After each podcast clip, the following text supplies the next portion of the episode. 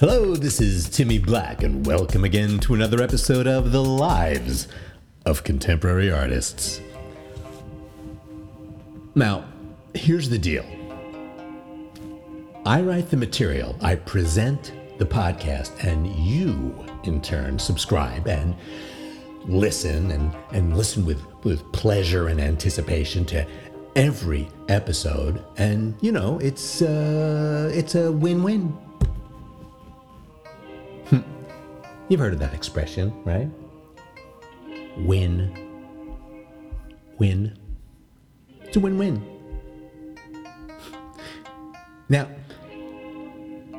excuse me. Am I the only one out there that finds this type of appraisal of life, this this this ranking, this grading, this form of engaging in mortality as if it were some sort of, I don't know, sweepstakes or a contest or a competition? Am I the only one out there that finds this win-win business something of a minor vulgarity? I mean, what does it even mean? I mean, what does it mean to, to, to, to, to win? And why is winning all of a sudden such a favorable outcome? What are we here? The, the, the, the lifestyle Super Bowl or something? I mean, the metaphors we choose have a lot to say about how we see the world. And you know, artists, and especially contemporary artists, are in the business of inventing these metaphors. One might say that, that, that artists exist only and uniquely within metaphor. And you know how, how people always try to correct the perceptions of artists to educate them by beginning a statement with the patronizing phrase, uh, but in the real world. You know, you, you've heard this, as in, as in, Timmy, you're so funny and unabashed in your podcast. you say the most outrageous things. We love it when you talk about life and love and ideas. but you know, Timmy, in the real world, but let's get back to this win win thing, okay? What was I talking about again? Oh, yeah. Why do people in this supposed real world see everything as if it were a transaction. Why is it necessary in these bloodless transactions to have both invested parties claim victory? Is that supposed to signify some sort of moral or material attainment? I mean, if winning is the goal, does a shortcoming, a failure, an attempt suggest a a loss?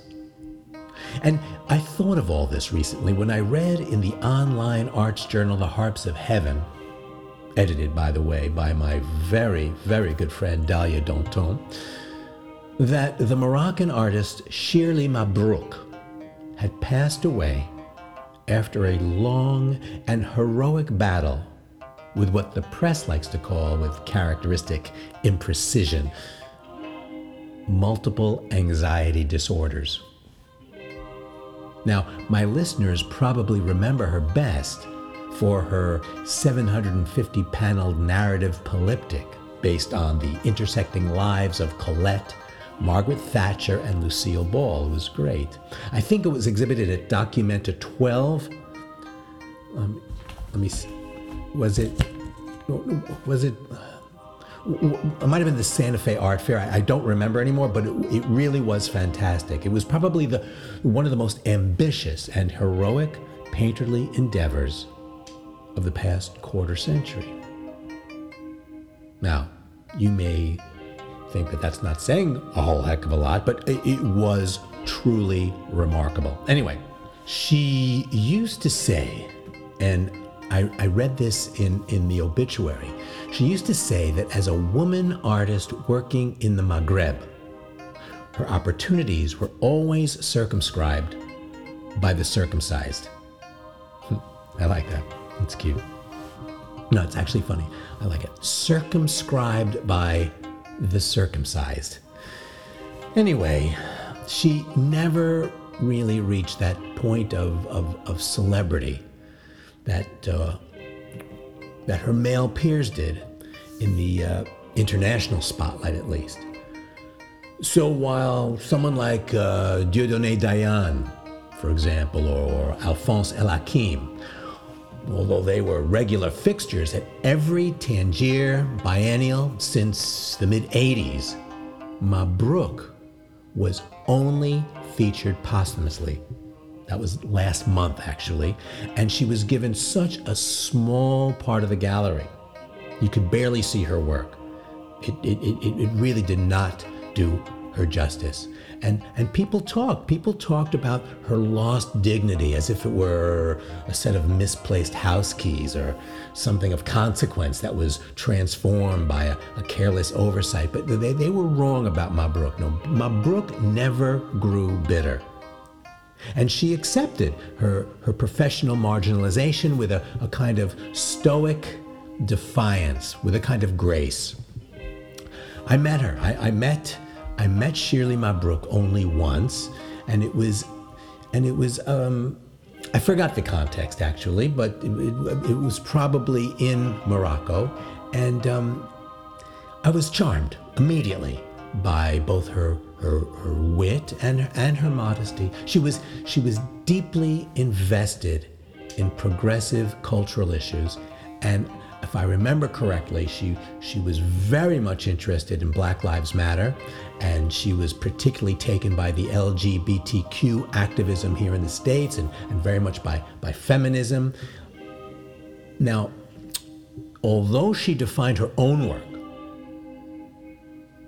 as North African Francophilic post pop naturalism, she, she was very much attracted to political and polemical art. She absolutely loved the agitprop sound experiments of Chicaya Whipple. She couldn't stop talking about those massive disjunctive architectural fantasies by the Parisian transgender collective Zoot herself. What she saw in these other younger contemporary artists was, was their fierce, militant, uncompromising tendentiousness. And let me make a note here.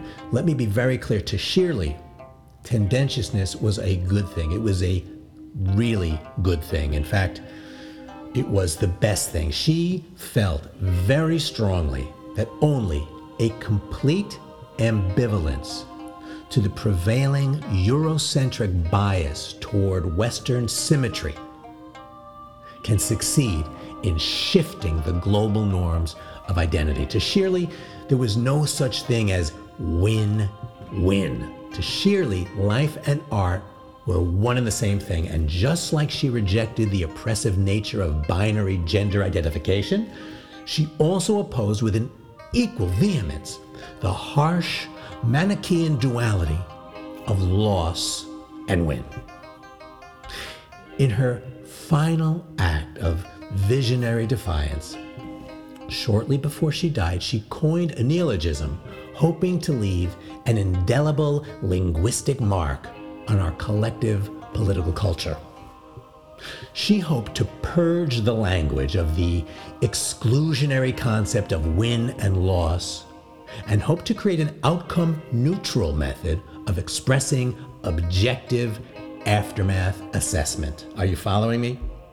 She was particularly sensitive to how these exclusionary practices impacted the art world. She felt so strongly that competitiveness among artists was a divisive and a, and a, and a, corrosive force that was driven exclusively by the metrics of, quote, quality, and quality as perceived through the Indo European prejudice. She was amazing. In what way she used to wonder.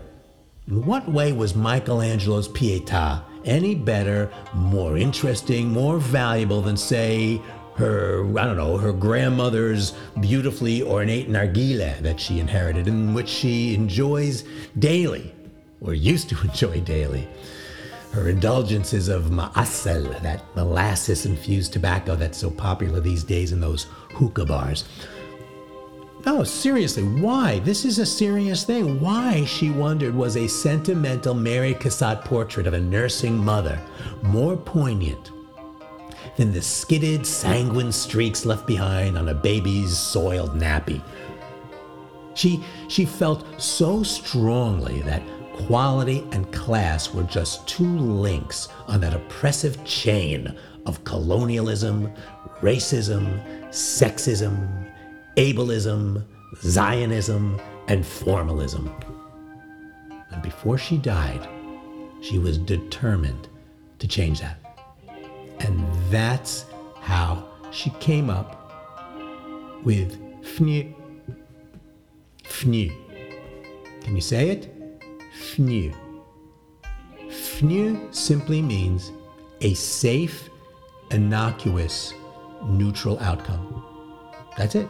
FNU. Try it. It it really works and and and it feels right. And that's the important thing with these kinds of expressions. These sometimes these new expressions don't roll off the tongue, but you know something like this or nem. It's it's it's fun to say. It feels clean. I feel I feel clean.